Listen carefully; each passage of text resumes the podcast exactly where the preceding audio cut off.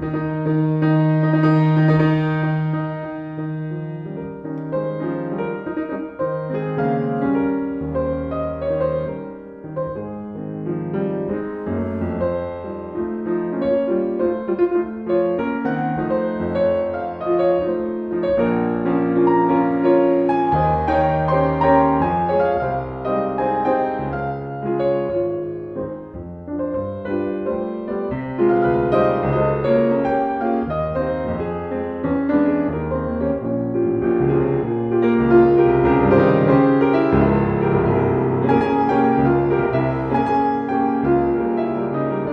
This is Pamela Kuhn, and The Curtain is now up on center stage, the show about the arts and the artists behind their work.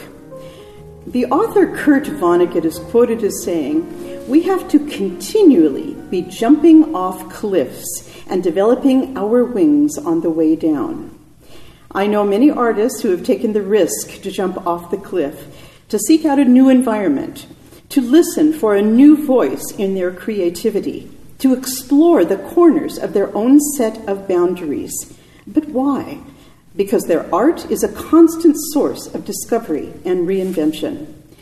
In the case of Ukrainian born concert pianist Inna Faliks, her pianistic prowess is coupled with a strong sense of narrative, of making the big reveal in who she really is with the choreography of music and words in performance. She paints a canvas for a deeper understanding of her music making and leaves us with an intimate timeline of her relationship with life and the composer. Inna Faliks is professor of piano and the head of piano at UCLA Herb Alpert School of Music. Her international performing career includes thousands of concerts and recitals throughout the US, Asia, and Europe. The New Yorker calls her adventurous and passionate and that the Washington Post claims poetry and panoramic vision. Committed to innovative programming, Miss Faliks has premiered 13 Waves of Looking at the Goldberg.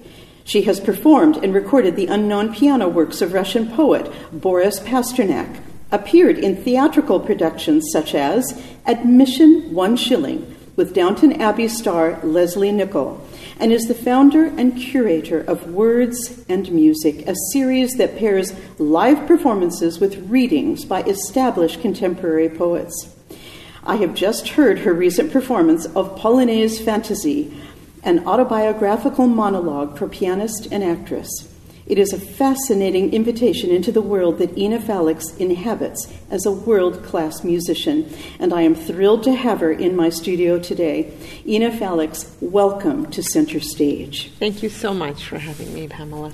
Well, uh, the thrill is all mine, and the thrill was mine to hear your, your concert. This is, this is absolutely innovative and beautiful.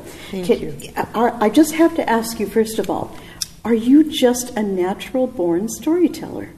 You know, it's very flattering to be asked this question. I never thought about it. I suppose I enjoy people, I enjoy people's stories, I enjoy telling them and hearing them. And I, I love books. I've always loved books and poetry and writing. And I think every piece tells a story. I, when I teach my students at UCLA, I tell them that you have to know the piece you're playing like you would know your friend. You would know your friend's life story in the same way you have to know a piece's life story mm-hmm. and the mm-hmm. composer's life story. So, in that way, I think every work of art in some way has to tell a story. You know, whether it's easy to understand and relate to, or whether you have to delve deeply and consider it from many different sides, and probably both. So, we have just been privy to your marvelous story of your own life, uh, punctuated with the music you think is, is perfect for the scenario. So, how did this come to be? Where uh, are, that's why I asked you if you're a natural storyteller, because you tell these wonderful stories about growing up in the Ukraine and your family crowded into the, you know the one bedroom apartment and and everything that is a reality for you as a Jewish musician in in the Ukraine, and finally being able to do that great immigration move to the United States. So, how, how did you come to wanting to embrace the story and tell all of us? Thank you for this wonderful question. Um, well, about seven years ago, so my son is now seven years old, which is hard to believe. But when I was very pregnant and living in the Upper West Side at 105th Street, a few blocks away from the best bakery in town, Silver Moon Bakery, um, you know, it was a very hot summer, and I had just had to withdraw from an engagement playing Liszt Concerto at the Peninsula Festival, where I had since appeared many times with wonderful conductor Victor Yampolsky. Um, but I was just too pregnant to make this trip to uh, Door County, Wisconsin, I, and the, the, piece is quite heavy, the Liszt Piano Concerto number one. And it was a few days within the due date, so the doctor said, yeah, you, you can't do that. So I was very upset because I was prepared to do it. Of course. I very much wanted to do it. I, I felt great um, playing the piano while very pregnant. But so I was in the apartment, you know, very hot, and I thought that I really wanted to start writing down some of these memories. Um, they were so vivid, more vivid than ever, and I wanted to tell them, you know, to my son. And I just wanted to record them on paper. So I started writing them, and I realized this can be a book. This will be a book, a memoir. So I was writing and writing and writing, and about 60% of the book was complete, and then, you know, life took over, and I was doing other things, and th- those pages were there. And uh, I moved to Los Angeles, and I had the piano department at UCLA there now, professor of piano. And these pages had found their way into the hands of a wonderful producer, Cynthia Komsky, a television producer. She said, You know, I have this series where we present readings of plays. I want to make a monologue out of this.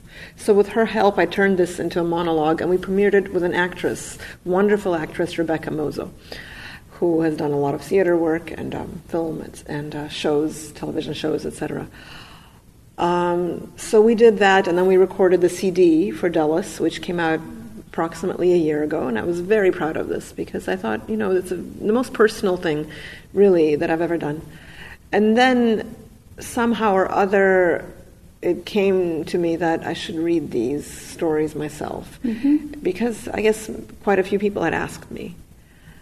And so I did it once and it felt great and I thought it felt convincing and it was also much easier um, than to have to have an actress with you or to go somewhere and to collaborate with an actress. Not that I don't love to do that, but I felt that because they're my stories, it was more immediate for the audience to hear them in, in my voice. Of course. So that's how that came to be. I've been performing this for about a, a year now, and there are many performances coming up.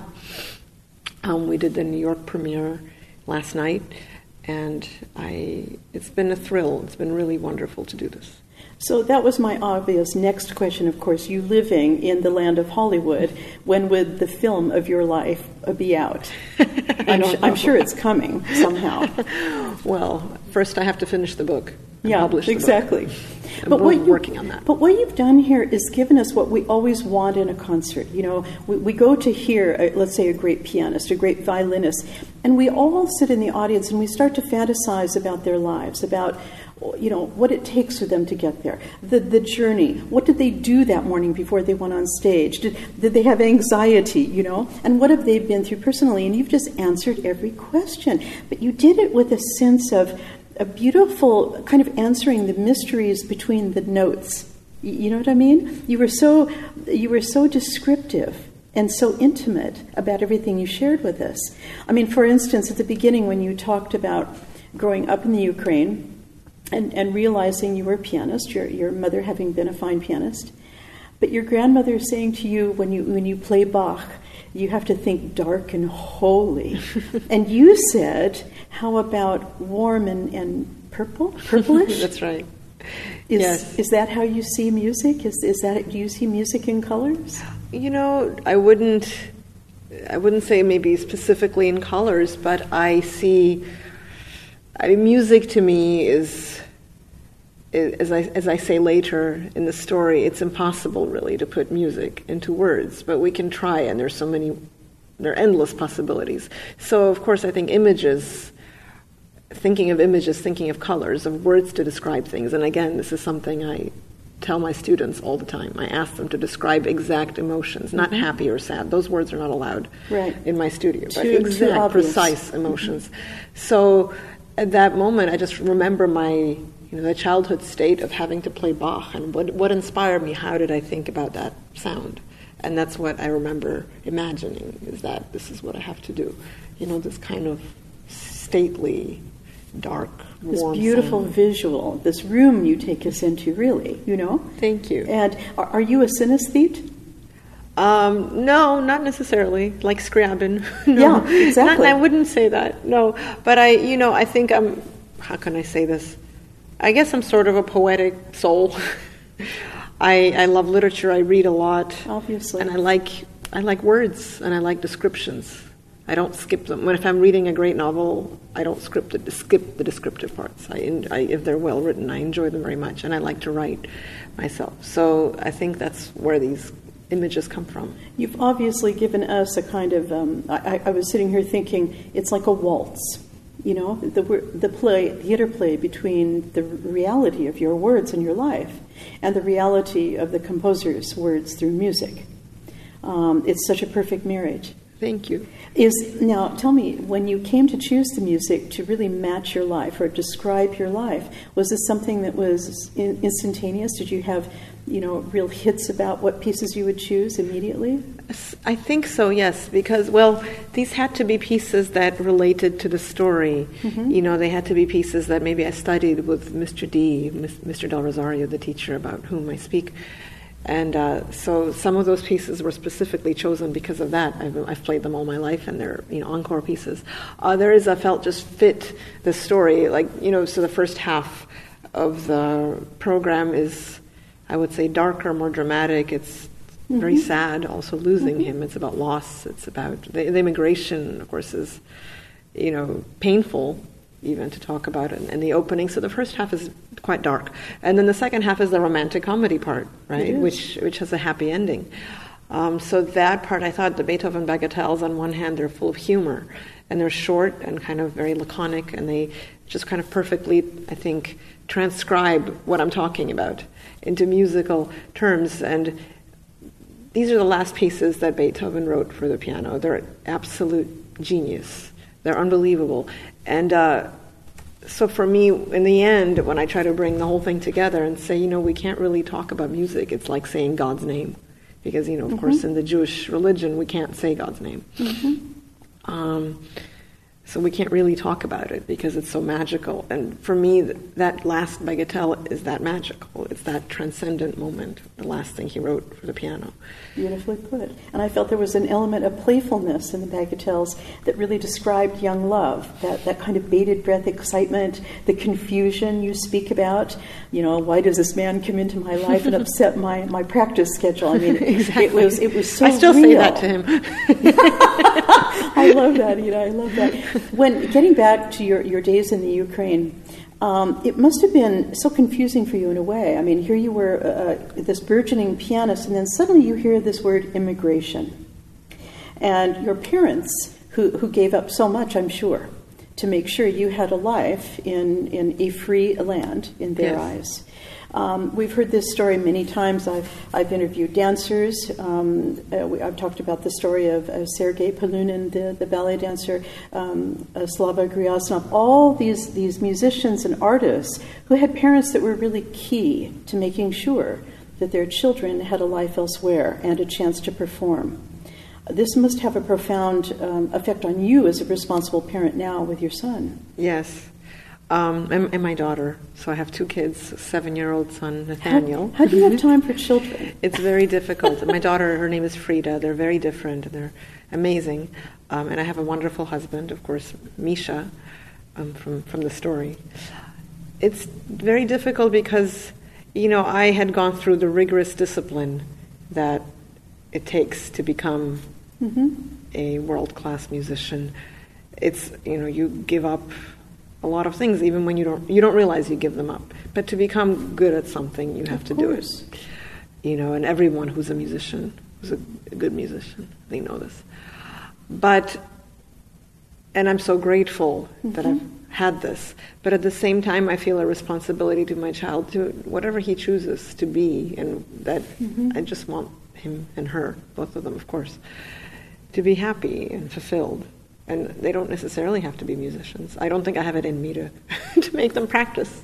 Mm-hmm. And I, I, you know, I, That's fair.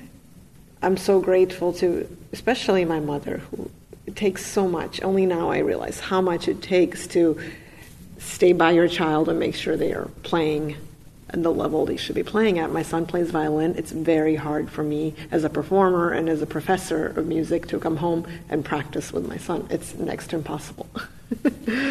so it's it's very difficult, and I appreciate so much more what I she did. imagine. Can you please recount to my listeners who haven't heard your show about the reality of the immigration going from the Ukraine to uh, Vienna and literally playing on a table when you did not have access to a piano? Well, so the story is that you know in the late '80s, the Jews, the Jewish refugees who left, were still going through a very particular route. So eh, right after 91 or even 90, I believe people would just fly straight from whatever city they were coming from to Moscow, and then from Moscow to New York, and then to wherever they were going to end up, wherever they had um, family who signed for them or something like this. But um, in the case of the late 80s, uh, families would travel from the former Soviet Union to Vienna, and uh, from Vienna to Rome, to Italy. From Italy, that's where people would stay for months and wait for permission to go on because the, the interview with the consulate took place in Italy. And um, the interview with the Hebrew Immigration Aid Society, HIAS, who made it possible for all these people, hundreds and hundreds and hundreds of Jews, Brilliant. to immigrate. Um, that happened in Vienna. So, you know, it's a long journey and it's a difficult one. And of course, I didn't realize it was difficult when I was little. But, you know, a lot of hardships. You, you know, you live in a room with eight other people and mm-hmm. you eat canned food for a couple months mm-hmm. and you don't have any money.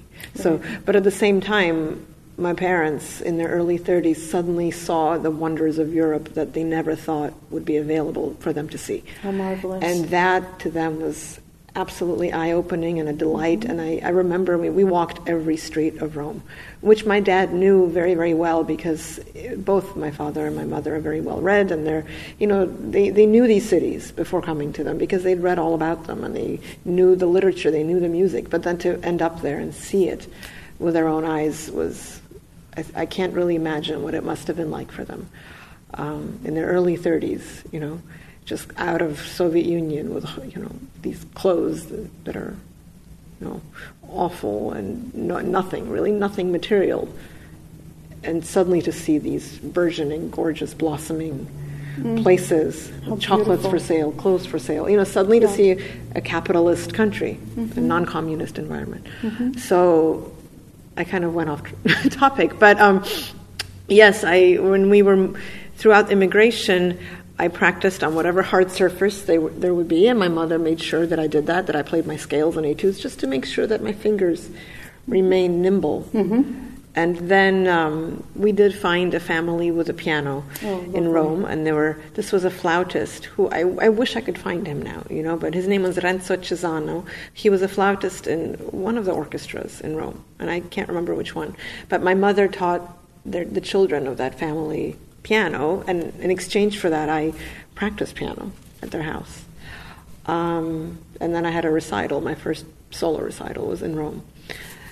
And How uh, old were you then? I was ten years old, I think. Yeah, I was ten years old. Ten years old. So the book describes all this. There is a chapter in the book about this. It's not in the show in that kind of detail, although it, you know things, certain things are mentioned in the show. But This is so overwhelming. You know, the the the stories within the stories, and uh, there are so many. I can't wait for the book. But one of the things I loved was when you spoke very, very intimately about meeting up again with Jan Friedland, yes, and you play one of his pieces, the Ballade in black and white. Yeah. And and tell us about that a little bit. How you were reunited and and how he wrote for you. Well, it was very moving, of course. So I went to Israel to visit Misha. This was after we had gotten together and we were flying back and forth. So I went to Israel and uh, I decided to find him because these composition lessons were very strong in my mind. Were Yes. very, it was a very memorable experience. And I did start out as a composer, not just a, a pianist, and I hadn't com- composed in many years. So, in a way, this form of performance and music words, my series with poetry, all that is kind of, you know, because I have a creative streak. I want to mm-hmm. make things, mm-hmm. and I haven't been composing. So this is just another way, I guess, mm-hmm. of expressing that. But so I got in touch with him, and it was very moving. I visited him and I played for him, and then he wrote me this piece as a portrait of me at the piano. So it, it's not, you know, he's not a painter, he's a composer. So it's a portrait through notes. That was my next question. The ballad, uh, ballad in black and white, of course, the black and white of the keyboard. Yeah. You have a wonderful conscience for remembering all of those who have been important in your life. You know, you talking about the flautist you wish you could be reunited with. And of course, that brings me to the obvious, the real crux of your show, I thought, which is Dr. D. Mr. D. Mr. D. Mr. D. So, can you tell us about the importance, the, the eight years you spent with him Yes. studying in the Chicago area in your new home, and what he really meant to you? Well, you know, it's really very hard to describe in words, but in a way, he made me my chops, as we call them. You know, he he formed so many young pianists, and he was very well known for this. And uh, but he did it in an effortless and kind of very gentle and nurturing way, but at the same time inexorable. But you know, when you're 11 years old and 12 or 12, and you're in this new country, and it was very difficult. You know, bullying, all that kind of stuff is very, very difficult. But then you have this presence in your life who just guides you, and that's all you need. And you know, this he was that presence for me. Um, my whole life was playing the piano in his studio and going Saturday to Saturday to Saturday and preparing more repertoire. And he, his students, you know, he was very known for giving young pianists very difficult pieces when they didn't know they were so difficult. So I learned the concer- mm-hmm. Tchaikovsky concerto at 12 or 13. I had no idea. I had big hands. I could do the octaves. Mm-hmm. I didn't know it was hard. And young pianists can play very naturally. And, you know, I think it's true that Mozart is very easy to play when you're a child, and it's never quite that easy again. Of course. So you know, and it's by just by that mentality, he would give pieces that were that difficult technically, but we were so well prepared already technically that mm-hmm. nothing really was difficult. And so to, he gave me the confidence. Well, you know, I always was a performer and I always loved to perform, but mm-hmm. this became with him. This became a need and a part of life that was very natural. Because every Saturday you were performing, and you know he put you in many competitions. He gave you many opportunities when you were his student to perform, and so this it's just you became a concert artist at a very young age because that, that's just what you did. You know. And, and he recognizes talent in you. I, I was so moved when you spoke so beautifully about doing a huge concert in New York City, and the day before you flew out to be with him when, when he was so ill. And you played for him. Yes, it was, that was also very difficult. But um, he, yeah, he was dying, and so I played on a keyboard. I played a big program for him, and uh, you know, when you think some, you're really that person can't recognize you anymore, but then you realize no, they're fully there. They Yes, just they are. they're not able to speak anymore. But it was In music, they're fully there. yeah. And and you go on about how he asked to hear the beautiful um, Polonaise fantasy. And I didn't know it. And then I learned it. And I wish that I had known it, of course. Now, I want to mention another teacher of mine who means so much to me, Ann Schein, who I believe lives in this area. Mm-hmm. And I worked on this piece extensively with her, and she inspired me tremendously, Wonderful. you know. So I needed to say that. Why why do you think Mr. D asked for that particular piece? Well, he loved late Chopin works. This one is a very mystical, transcendent sort of mm-hmm. piece by Chopin. I would imagine that, you know, when you know you don't have a long time remaining, that's the kind of music that makes you feel complete. So I think this piece, it, it takes a lifetime, really, to, mm. to play this music well Of course. and you know, like late Beethoven, it's, they're mysterious pieces. So I, I can understand why he loved this piece all his life and why he wanted to hear it. And he had lived that lifetime as a pianist and educator and oh my gosh. So you spoke about having uh, large hands yourself. Mm-hmm. I felt um, one of the questions I jotted down during your performance was that I felt you have a really big technique. Mm. You get a lot of sound out of the piano. Inna, do you do you feel that pianists are born like that, or is this something that's really developed by a really wise teacher? I think it's both. I think it's wonderful. I mean, I, I was lucky to be born with hands that, you know, I can play things big, very big things. Brahms, Ravel, la Nuit, big concerti, you know, and it feels good, it feels comfortable. Then again, things like Haydn might be a little more tricky because I have mm-hmm. big hands. I mm-hmm. don't have small, so I have to, you know, we have to adjust. But, and again, I tell this to a lot of my students who have very small hands that ultimately it really doesn't matter. It's what's in here, it's the imagination and the sound you imagine. That's fantastic. So I just have to ask about Misha. Of course, the story about how you meet, one only has to watch this show and, of course, to, to buy your CD, your marvelous CD, so we can hear this story, this love story that's actually bookended, kind of like mm-hmm. a, a Schumann, a Robert Schumann song cycle. Oh, thank you you. meet him in the beginning in, in the Ukraine, and you marry him in the end, and it's such a happy ending. Thank you. And he is totally supportive of you, and yes, he's an amazing, amazing person. it has and to uh, be. a very interesting person to be with. Oh, I mean, how else can a marriage work? this this is so interesting. If I had to ask you one, if there's one word that sums you up, oh my God. what comes to your mind? I don't know. I really don't know. Right now, you just played a concert. You're exhausted. Yeah, oh, don't ask me that. No, I don't know because there's so too many words, too many. I, I don't know. Well, then you'd have to ask- somebody else. Okay, I will. I will, and I think I can answer that too. But uh, just immediately, I want to know. I, I started this interview talking about Kurt Vonnegut's phrase about jumping off the cliff, Mm-hmm. and I feel that you did, and I, I still feel you were you were growing on the way down. Would you agree with that? I hope so. I hope I'm jumping up, but not like Icarus. I hope my wings don't melt. They're not going to melt. I think you are an adventurer, and you're one fabulous musician. Thank you so much. Inna Faliks, thank you for being on center stage. It's my great pleasure. Thank, Thank you. you.